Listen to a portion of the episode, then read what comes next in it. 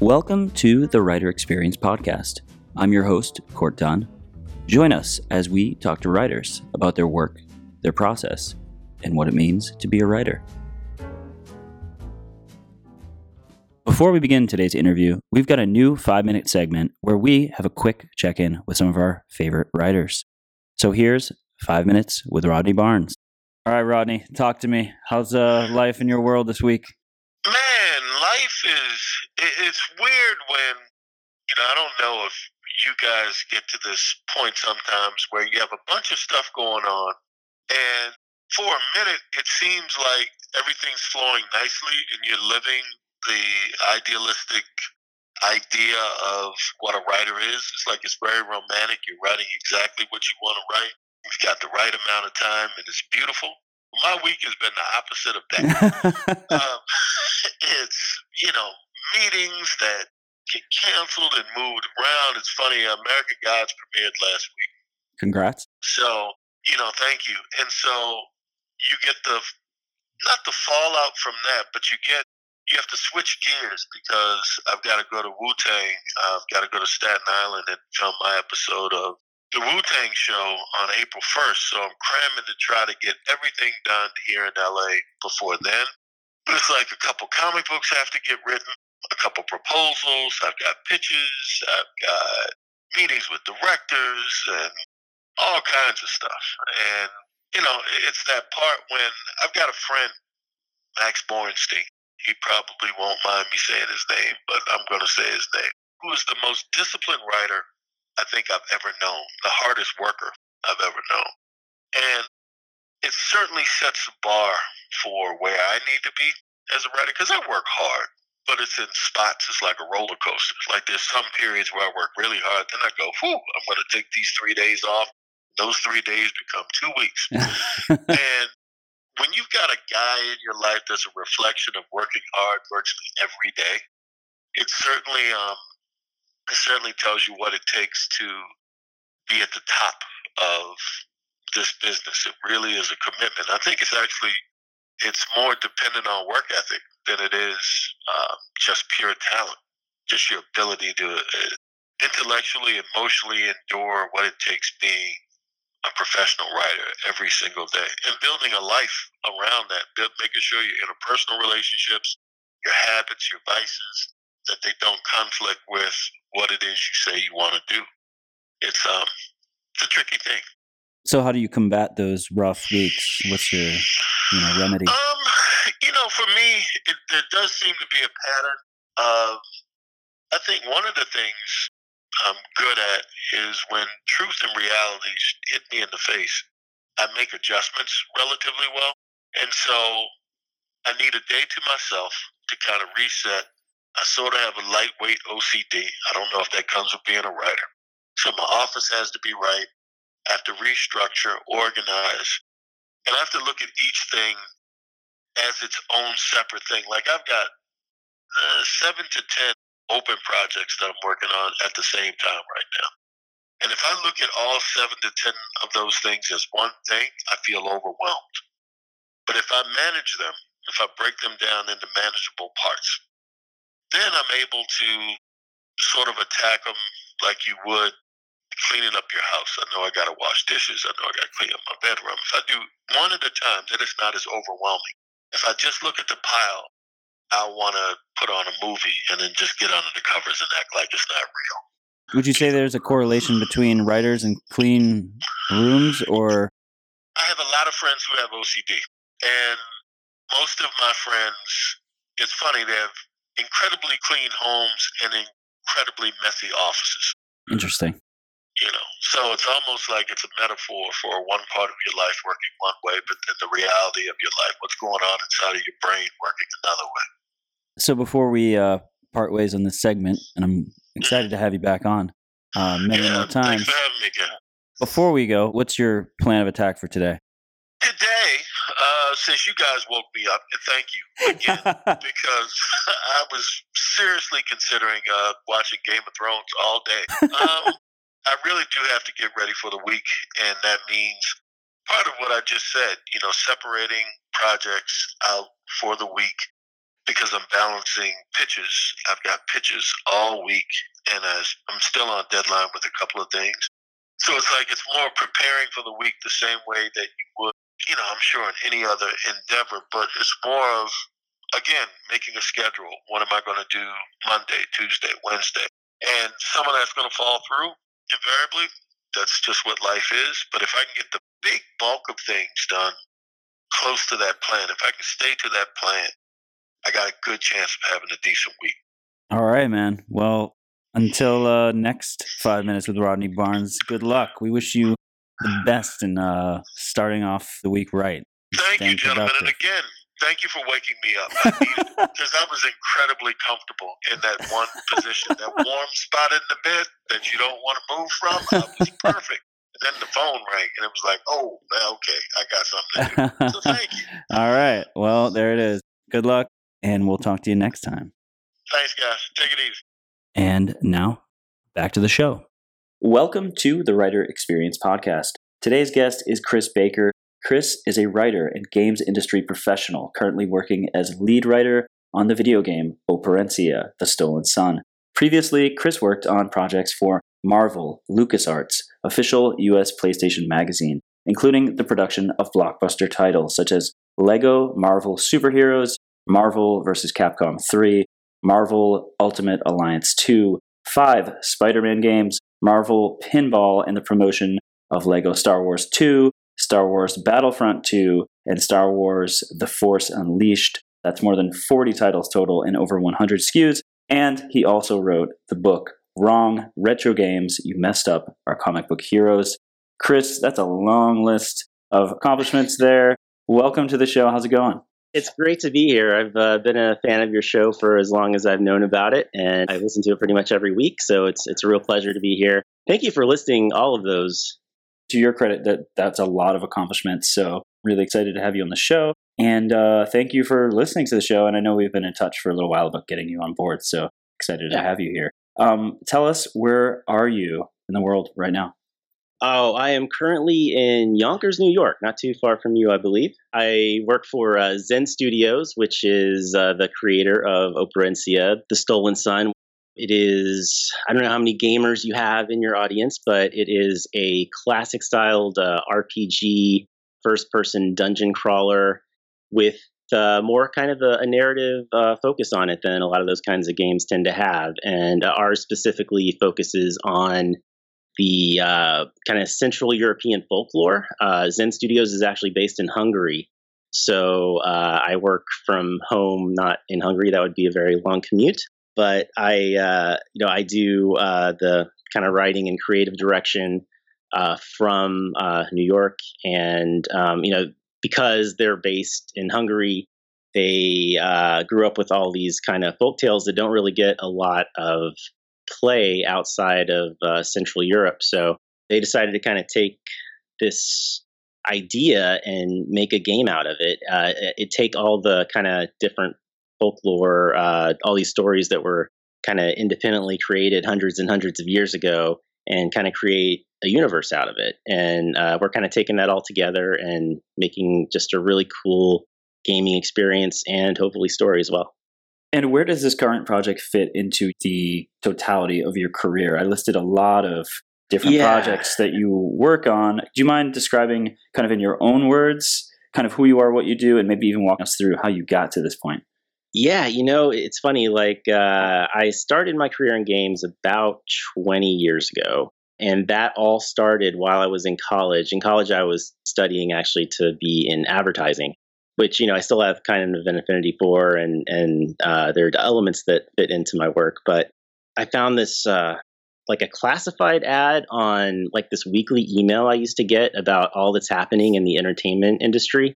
Back then, we didn't really have blogs and such, so I would get like this email every week, and it would tell me all the like geeky stuff that's happening and all these uh, superhero movies that might happen, like Spider Man and X Men and things like that, that might happen eventually very different world now. But yeah, there was a classified ad for uh, this website that was looking for people to write about video games. They wanted to have like a whole index of every video game ever made. So I was like, I know video games. I I used to play them a lot in college. I didn't play them as much.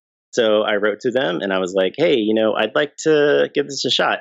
And you know, I, I wrote like a probably like 200 words of why I should do it, and I expected some kind of back and forth, but it was basically just you're in. So right away, I was writing about video games. I worked on that website for about a year and a half, and then uh, my my actual career in I would say the industry started when the official PlayStation magazine uh, in Chicago at the time needed somebody. And uh, I guess my experience working on that website got me there. And so I worked uh, writing about video games for about five years. And from there, I went to work at LucasArts, which is kind of just a, a shell of what it used to be, but uh, it used to be a, a, publisher of all of the Star Wars and other uh, kind of video games underneath the Lucasfilm umbrella. So, as a huge Star Wars fan, that was a big deal for me. So, I got to work uh, there in their PR department for a couple years, close to three years. Then a friend of mine who I'd met at LucasArts uh, had moved on in that time and gone to Marvel, and uh, he needed some help in his games department.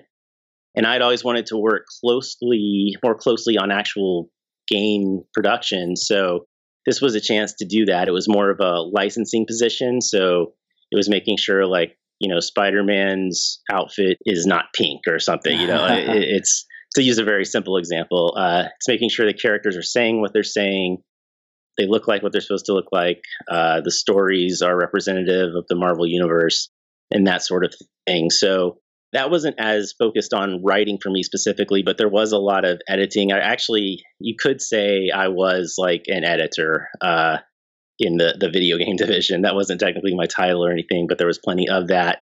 And I did write like a lot of kind of one-off lines that that I've actually seen on T-shirts and stuff. So I guess people like them for characters like Deadpool, Spider-Man, etc. So yeah, then after that, I kind of moved on to did a little more PR for a company called Gazillion that did a game called Marvel Heroes.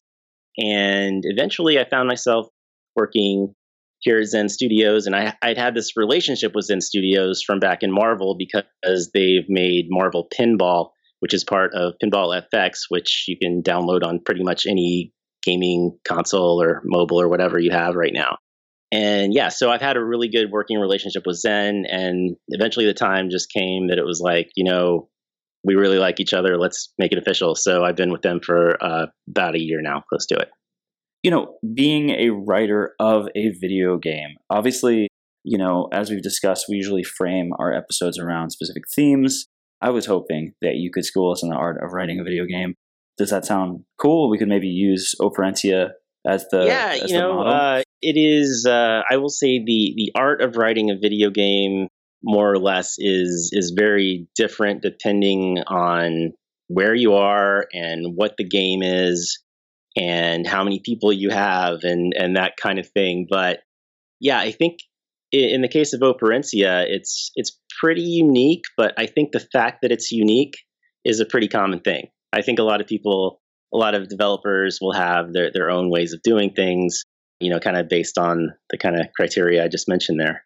Are you cool with me kind of walking through kind of the steps, or at least the steps from my own perspective, because I haven't written a video game, so sure, I'm a little in the dark here. So I guess my first question is at what point uh, do you get involved in a particular video game? Is it at the inception? As a writer, are you kind of told, you know, from the company's perspective, we want to make a game like this? So you start developing it? Like, walk us through kind of the inception. Yeah, you know, that is, is definitely something that varies. Uh, in some cases, it can all start with uh, the, the story and, and, you know, having a good writer attached who, who wants to make something good. But in this case, in, in my particular case, the game was already well into production when I joined Zen Studios officially. And, you know, they already had like the shell of everything and, you know, they had already picked out, you know, there's a lot of folklore that has inspired these things and and those kind of inspired the characters and, and some of the levels or environments and that sort of thing.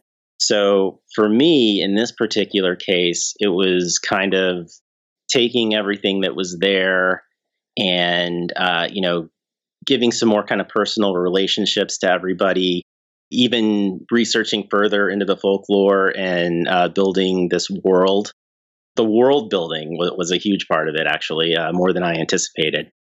And then game writing in itself, depending on the kind of game you're writing, again, it's tough in, in, the way that you know you have to do a lot of explaining of hey we need to go here next that sort of thing as opposed to uh, you know everything moving the plot along or that sort of thing so you know that's kind of one of the more interesting challenges because you know a lot of times you do just have to say you know we have to go east or something like that.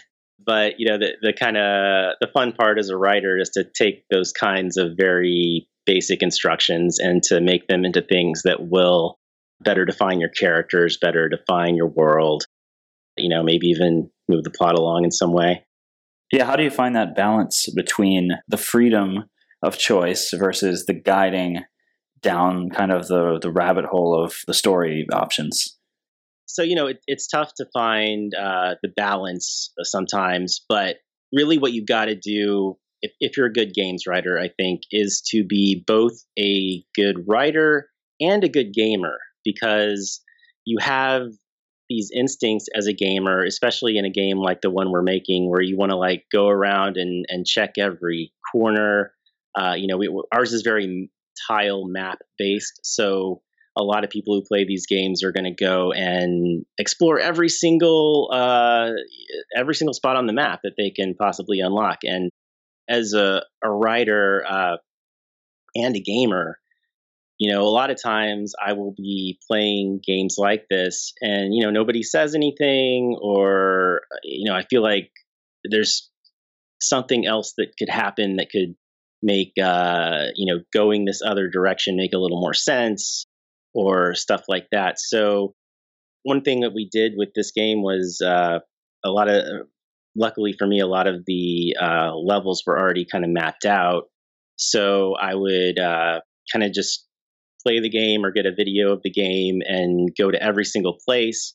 And whenever like anything would happen, like you know, you get a certain item or something like that. In a lot of games, you just pick up the item and you move on here we'll talk about the item and be like, hey, you know, this is an interesting way to explain further something that may have happened in folklore or that we're uh, fitting into our larger story that's still kind of its new thing.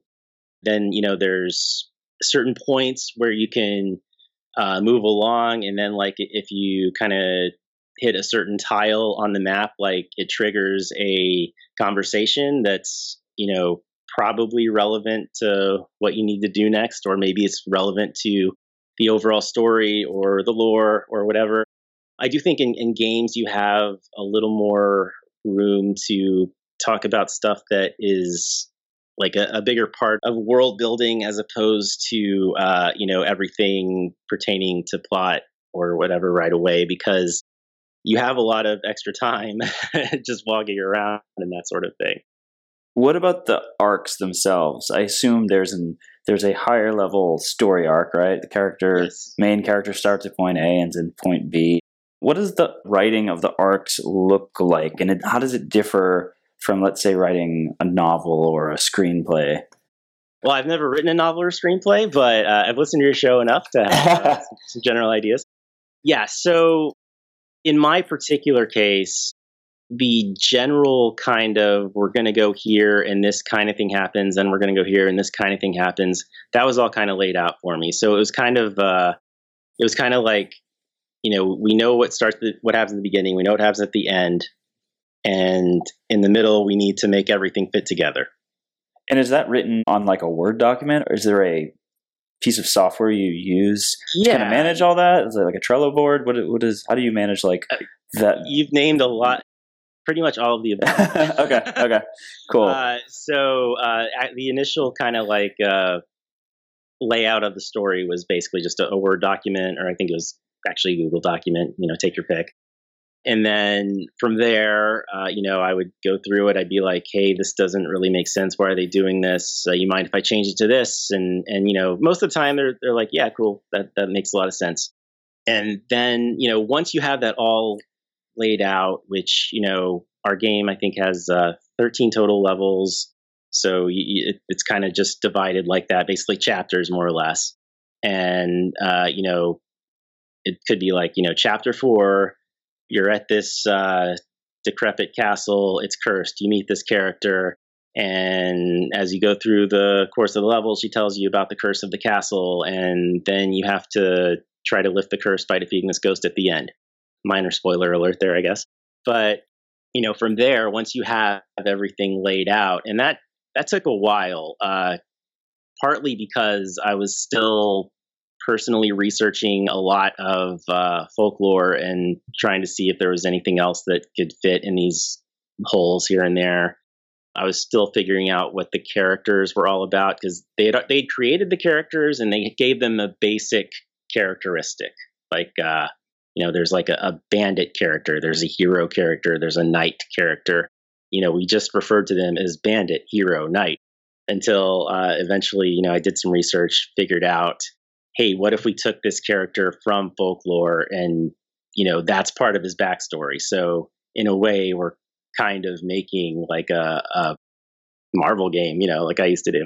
So once we have everything kind of laid out in that uh, that Word document of what the story actually is, that's kind of when you attack the the dialogue, and that's actually uh, for a lot of games, and ours included, is done in, in Excel, which isn't the most ideal uh, format for a writer, but you kind of have to because every line that somebody speaks needs a name of a file it's uh, actually programmed into and you know then the excel document itself can be you know kind of programmed into the game and i don't do the technical stuff but every you know I, I, not only was creating lines i was creating names for these files that would make sense and those had to be in a certain format. So you know you're not just thinking like what is this character going to say, you're thinking of uh, what can I call this file so that it will make sense to the, the coders putting it into the game, which I think is something you don't normally uh, confront when you're writing a book or something like that. And is that Excel sheet listing out all the various possibilities of character choices, so to speak? Uh, it can. This particular game is not like a Bioware or Telltale kind of game where you're, you know, you're giving a lot of different things you can possibly say we do have like kind of uh, situational dialogue where you know early in the game you have to pick up a bucket to and fill it with water to put out a fire just as a very simple example and you know very early on in your just kind of wandering around you can pick up the bucket right away and you know even the, the people that you're with you're why, why are you picking up a bucket like that's one thing i added because it really doesn't make any sense in that moment.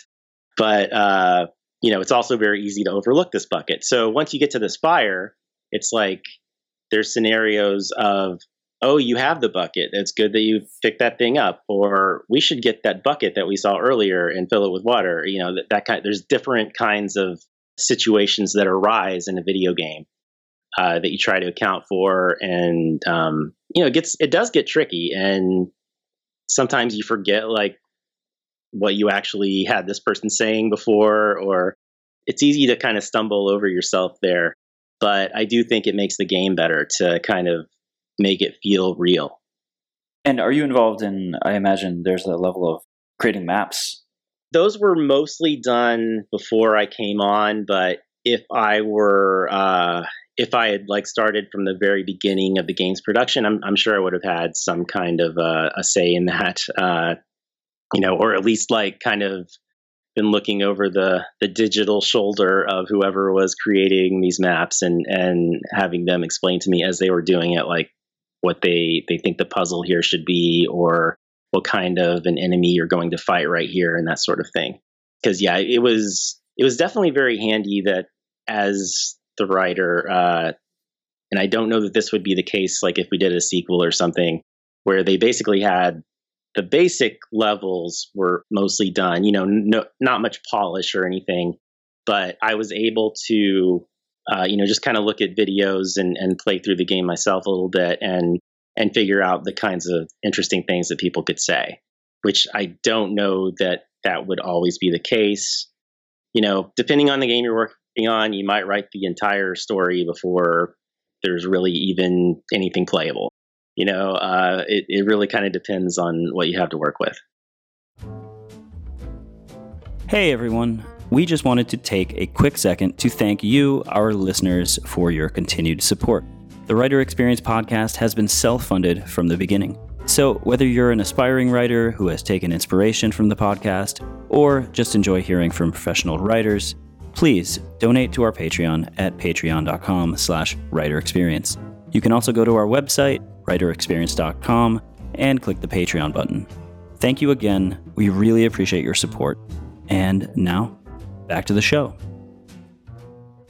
There's different types of video game, all different types of video game genres, or even like techniques of play, or how you categorize different video games. How would you categorize this style of play as opposed to other video games? Because obviously, with certain styles, you know, some games don't have maps, some are more just, Right. you know, so like, where does this fall into the world of video games? And is there one source of what all the options are for these, or is it kind of just a, uh, a la carte, so to speak?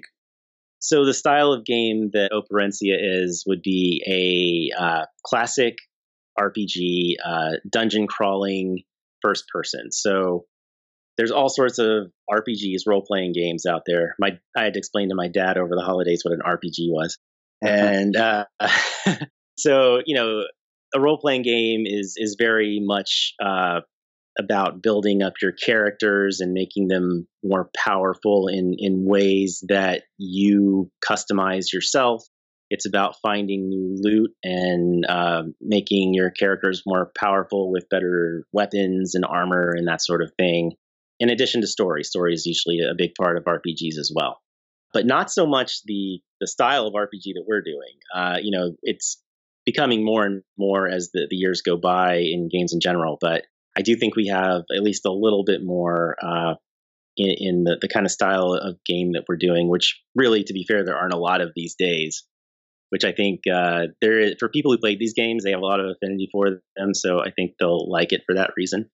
But yeah, in, in terms of like games as a whole, that you know, if you have just like an action game back in the old kind of NES, Super Nintendo days, you didn't really have much story at all. There would be like a little cutscene.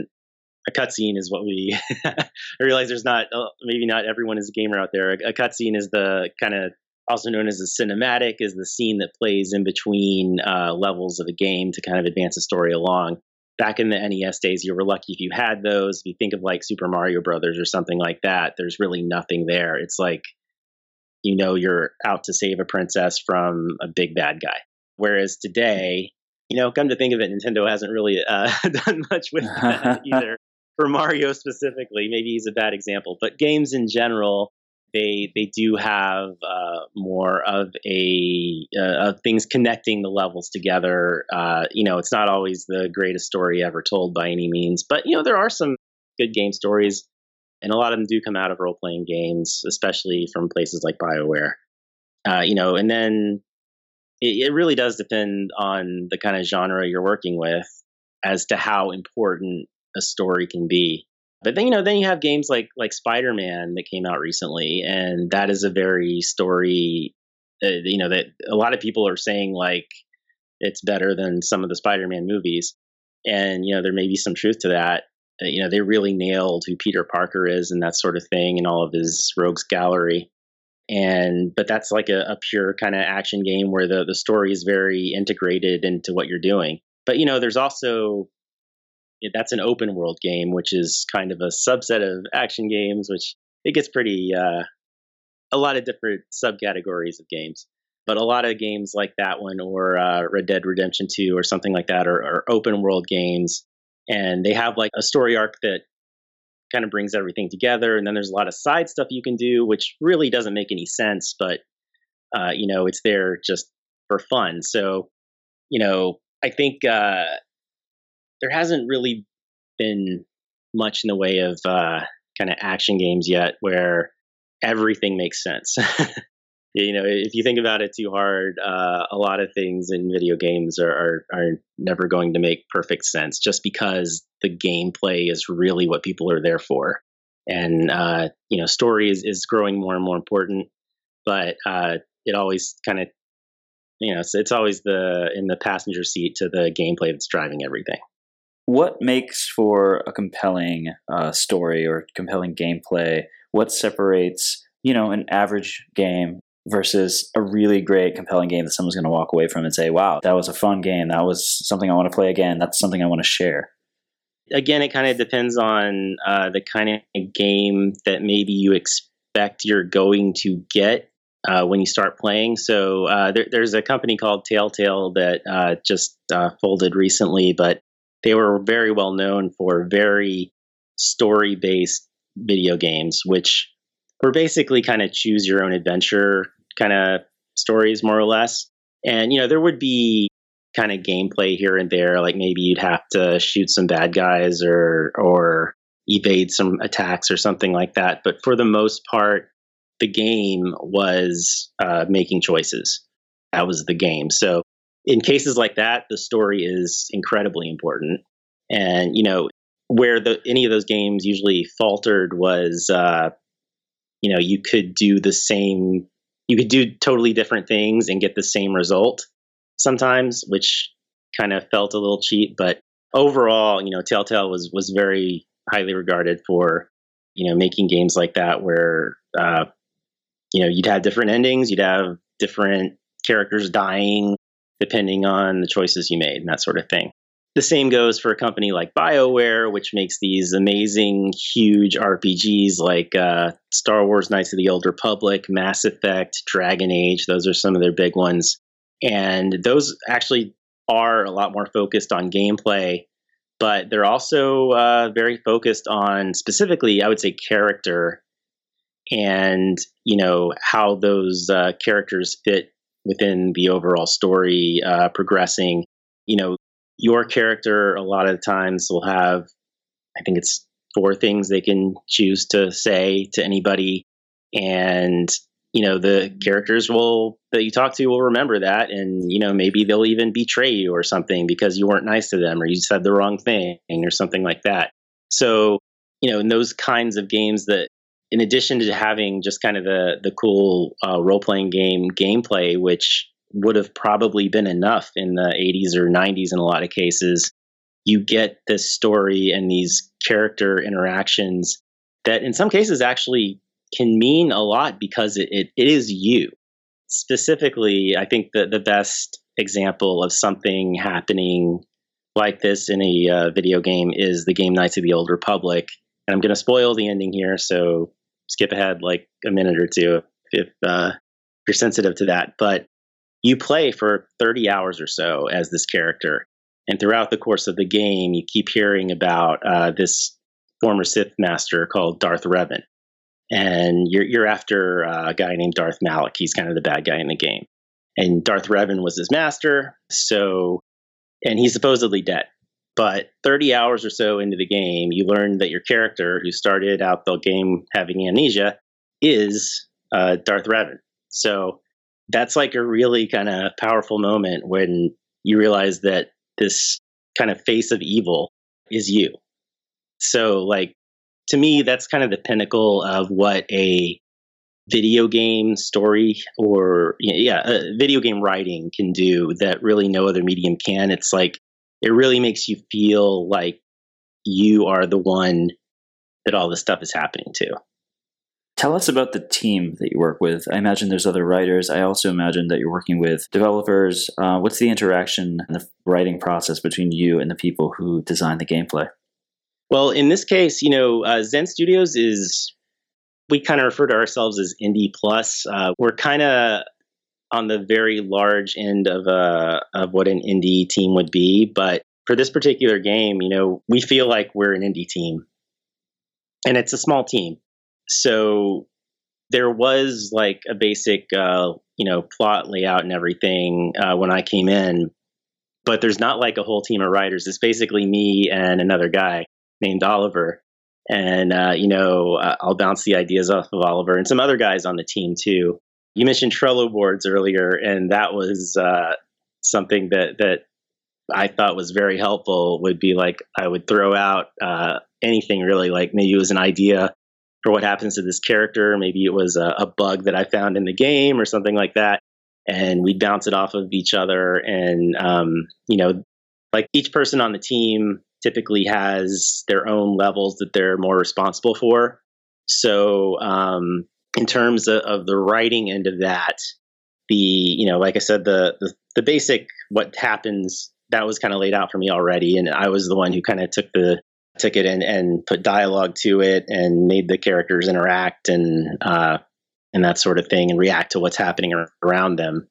So, you know, like sometimes I'll misinterpret what is actually happening in the game uh, or from, you know, at that stage in development, or they'll be like, hey, we're going to change this and this won't make sense anymore. So, you know, we need to fix that. Or, you know, maybe, maybe I messed up my own lore or something because that kind of thing can happen too when, when you're basically world building. Like you think you had this particular aspect of, uh, you know, how dragons are made laid out and then you realize that somebody else says something that you wrote two months ago that contradicts that and you know like the the team is, is good about playing their own game and, and realizing that sort of thing and then you know i look out for that sort of stuff too but yeah in in this case it's a most of the actual like dialogue is, is me and then just kind of the bigger world was uh, oliver and, and the rest of the team but yeah then you have you know your bioware's the world where they have whole teams and that sort of thing so it really does kind of vary depending on the developer that you're with. And how long does that process go on for? Is this taking months? Is this taking years?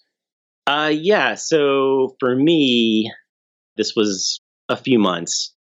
Well, it was actually, I would say, a few months of, of just flat out research and, and understanding what this kind of folklore I wasn't really previously familiar with was all about and then you know taking it and having it help inform who these characters were and you know kind of deciding how these characters in some ways uh, their their paths intersect. You know we have like uh, folk tales that were never related in any way but because there are sort of common elements like in some cases a character is named the same thing in different folk tales. So I'm kind of stealing this idea from Bill Willingham and Fables, but you know, you can kind of take those and and uh, have them be the same character, uh, experience these two different things. Uh, you know, Fables, if you don't know, is a uh, really amazing uh, independent comic where uh, the characters that we're all familiar with in you know living in the U.S. and, and England and such, like Snow White, Big Bad Wolf, characters like that, Cinderella they all live in one kind of cohesive world. And, you know, Peter was one specifically. It was Peter was like Peter and the Wolf, Peter Piper, any character uh, named Peter or, or, you know, that kind of thing was that one Peter. So I kind of stole that idea from Bill Willingham, which uh, I've always thought was a really great idea.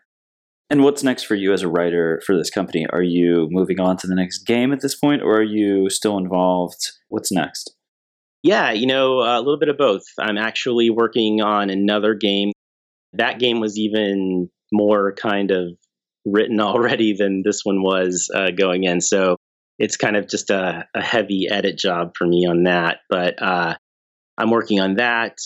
And then, you know, I'm and my actual title at Zen is creative director. So writing is actually just part of the whole thing. It's it has been the part of the thing since I've started pretty much. But you know, who knows if this game's successful? Hopefully, I'll have some help uh, writing that have a little bit of a team on Operencia 2 if there is one. You know, and then uh, you know other things. Zen makes a lot of great stuff. We're, we're known for our pinball. If anybody out there has never played Pinball FX three, is what we're on now. We've got a lot of great tables out there. I'll probably contribute to that too. That's not as heavy on writing, obviously, but there are things you can do to improve the writing even on a pinball table. Before we go on to what we call a series of seemingly random questions, which you're maybe familiar with if you've listened to the show before, what is one piece of advice or one learning from your career that you would like to pass on to any aspiring writers out there, whether they be writers of video games or any other genres? Yeah, you know, it's my career's been so weird because I've I've been I've done so many different types of things and, and bounced around to all these like really jobs I'm I can't believe I've had like Marvel and Lucasfilm. It's like doesn't get much better than that.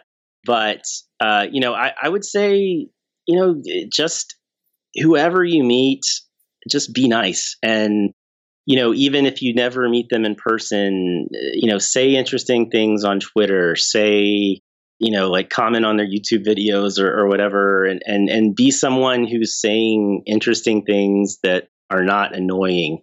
And then eventually they will know who you are. And then maybe they can help you out in, in moving forward in your own goals, whatever those may be. There's a former intern of mine when I worked at Marvel who that's exactly what he did. And I knew who he was. And he introduced himself to me after a panel at San Diego Comic Con. And I was like, oh, okay, I know your face now. And then a year later, we needed our intern. And he was like, hey, I'm available. And I was like, I know who you are. I know you're smart. I know you know your stuff. I barely even need to interview you, but let's do that as a formality.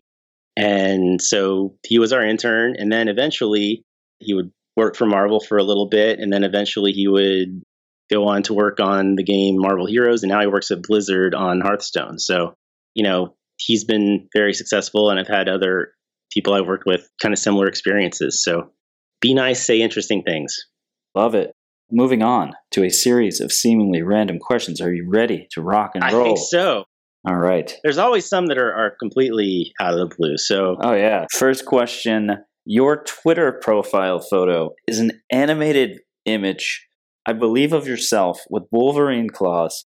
Claws are going through a joystick, and you're shooting spider webs out of your other hand. Would you mind describing, please, the meaning behind this image? Well, that was uh, I commissioned that uh, to a very talented artist. Uh, her name's Kalia Chang. She works for Marvel. She's in Marvel's animation group, uh, and I, I, was just like, "Hey, I've got this idea that I, I want for my uh, my Twitter." This was back when I worked at Marvel in Marvel's video game division. So, you know, you have the Wolverine and you have the Spider Man, uh, and you have the the joystick that I'm destroying with Wolverine's claws. So that was the basic idea there. And since then, I've used it. I think it's the most fun image of me. um, and I, it's my main image. I have a YouTube channel as well. That's all about uh, superhero video games. It's called Superhero Video Games. You can get there, superhero.vg. That's kind of my uh, avatar there that I use. So, you know, I love games. I love superheroes. That's kind of where that comes from. Next question, Chris. Uh, favorite game? What is your favorite game? And what is the greatest game ever written? And they could be the same thing, but they don't need to be. Wow. You know, it's very hard to say greatest game because there's so many factors that go into that. You know, is something from the 80s the greatest game? Probably not, but you know, it's what got me into things. So does that count? But sure. I think I think the answer to both of your questions actually is The Witcher 3. The Witcher 3 is a brilliant role playing game. It's incredibly narrative driven with a character called The Witcher, which is actually a uh, Netflix series in the works now, starring Henry Cavill, Superman. And it does an amazing job of making you feel like you are this Witcher character, which is basically kind of a Aragorn, more or less, from Lord of the Rings, but uh, he's got magical powers and and he's out to kill you know evil forces throughout his world. And it's got a nice colorful cast of characters and uh, the whole story as a whole does a really good job of making sense which is incredibly tough especially with a game that if you play if you really play it you're you're in for like 150 hours. And i i did that. It's one of the few games i've done that for that long so yeah, that is definitely up there. You know, also up there is like Skyrim, but I think The Witcher edges it out because its character is so well defined. Whereas in Skyrim, you're basically just a guy who will more or less get the same kind of missions from everybody. So yeah, that would be my answer there. There it is, The Witcher Three. Uh, next question: If you could hang out in any of the worlds you created or were involved in creating, which one would it be? Wow. I mean, well, Operencia is really the only world I've created, I would say. Uh, I've, you know what? I kind of create, now, there's some like lore in, uh, remember the, the Andrew Garfield Amazing Spider Man uh, movies? Uh-huh. We had a game that took place actually after the events of the first movie, and there's a lot of kind of lore stuff in that uh, that I'm pretty proud of that that I did help uh, immensely uh, in creating just the kind of different takes on uh, uh, characters like Scorpion and Rhino and and you know classic Spider-Man villains, but it fit more within the Amazing Spider-Man universe that the filmmakers had established. I don't know if I'd want to live there though, because that's just basically New York with a lot of worse stuff happening than already does. So True. uh, so um, I mean, I, I worked on some Star Wars games. I wrote a line in the uh, the opening crawl to Star Wars Battlefront 2, which is no longer canon, but was for a while. So that's one of my favorite things I've written. So I'm going to say uh, just like on the Millennium Falcon or something in, in outer space is, is probably Nice. that works for me. Yeah. nice. Good choice. Good choice. The next question is what is one thing about your life or your career that nobody knows that you want to share with the Writer Experience podcast? Yeah, you ask this all the time. I and, do. And I always think I need to answer this when it comes up. And I, I still, you know what? I'm going to tell you about a job I didn't get. Okay. A lot of people don't know this. Uh, you know, my very close people know this, but I really, you know, in the 90s and still today, you know, a huge comic book fan. And if you were a comic book fan in the 90s, you know what Wizard Magazine is Oh, yeah. and uh, yeah, Wizard was was you know my comic book bible throughout the '90s, and I interviewed there in 1999, and I didn't get the job, but six months later, I did get the job at the official PlayStation magazine, which was a much healthier career path. So, you know, I, I think uh, there's a big lesson there where you know you can have your heart set on something and it can not work out for you, but it can work out to be something that's actually better in the long run. So, you know, that's a job I didn't get that, uh, you know, it really hurt me at the time, or it was really disappointing anyway. But I recovered nicely from it. So uh, that's that's my answer. There it is. The last question, and this might be the toughest question of all. Did you have fun today? Absolutely. That's No, what we like to hear. It's always I love talking about video games and writing. It's like, yeah, why why not? I, yeah, that was great. Um, oh, I, you didn't ask me the the writer living or dead question. I right for that one. Wow. Yeah, I, I replaced it with a more video game related question, but we can add in a bonus question. You're the first person calling me out on, on not asking Yeah, a. Uh, yeah, yeah. Love it. Uh, All right, let's do it. So when I was in fifth grade, I had to read a book by Lloyd Alexander called The Book of Three, and like halfway through it, I realized, you know, I'm I'm really liking this, but it seems really familiar. Oh yeah, it's that movie, The Black Cauldron, that I saw three years ago, and when I was eight years old, I loved it. I realize it's not that great now. But, uh, Lloyd Alexander is basically, uh, if Disney, who I think still has the rights, if they wanted to make their own kind of Harry Potter, I think they could legit do it if they gave the books a fair shake. Because the Black Cauldron movie was such a, you know, cluster that it just didn't work out the way it should have. But uh, it has everything like a good The Lord of the Rings or something like that has, which you know Tolkien was would also be up there. But uh, Lloyd Alexander, I wrote him in the '90s too, and he wrote back and he said nice things, and I would have loved to have actually met that man. He created, actually, in some ways, uh, his world Prydain, which is based on Welsh legend, has in some ways inspired uh, what I've done with Operencia and kind of European folklore, Central European folklore. So he would be the man for that. There it is. So, with that said, do you want to plug anything? Uh, obviously, Operencia. Yeah, we just recently announced that Operencia is coming this spring for Xbox One on consoles. And if you want to play it on PC, it's available at the Epic Game Store and on Windows 10. Anything else? Maybe your Twitter handle. Yeah. If you just go to my Twitter, which is at cbake76, C B A K E 76, you can get a nice kind of feel for everything I do. I mean, I, I'm kind of proud of my uh, little fun side project of my uh, YouTube channel about superhero video games, which you can access at superhero.vg. But yeah, Operencia, uh, if you want to follow the game, it's at Operencia RPG, which is O P E R E N C I A RPG. Love it. Uh, Yeah. Check it out. Uh, well, Chris, thank you for taking the time. Probably Absolutely. heard me say this before, but this was a first for video games, so really had uh, a lot of fun with it, and I feel like we only uh, scratched the tip of the iceberg. So maybe we'll have you back on sometime. That'd be great. Awesome, man. Thanks so much. Thank you, uh, and thanks to our listeners. We hope to see you next week. Thank you so much for listening to the Writer Experience. If you enjoyed the episode today, please leave a rating, a review, and a comment on iTunes. You can also check us out on Instagram at Writer Experience and Twitter and Facebook at Writer EXP. The Writer Experience is a Samurai Dinosaur production. Copyright 2019. All rights reserved. Music by Kevin MacLeod.